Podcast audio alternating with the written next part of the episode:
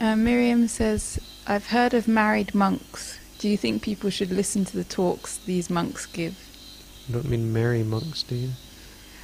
Well, Marry- Tarandu was telling me earlier that he thinks the monks at Sri, Srima Bodhi are married. married. No, th- I think at Sri Mahabodhi it's those um, those rishis, the guys that look like monks but have like this thing on their Hindu or something. Mm. Saw some of those in Anuradhapura. Uh, and they might very well be married.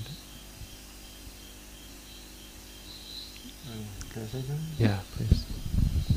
Um, in Zen, you are allowed to marry. So in, I know Japanese monks, and they're married, and they're very good monks. So you can't generalize. Um, so there are traditions in Buddhism where they are allowed to marry. So you can. But there is some, I mean, the, the, the fact that they're married is, does give, I would say, does kind of take away from the whole leaving samsara behind thing. well, then you have to question Zen as such. Yeah, but Zen, do they really? Sometimes they want to become Buddhas. I don't know. And then they have to go through everything again.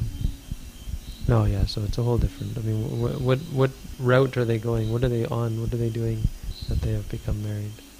But it seems that it would dilute the teachings to have a life. I mean, there's this dating service that they have in Japan for monks because they need. But it seems like it's just because they need. Uh, they need more monks. So they have babies, and the babies become monks. That's that's what the article said.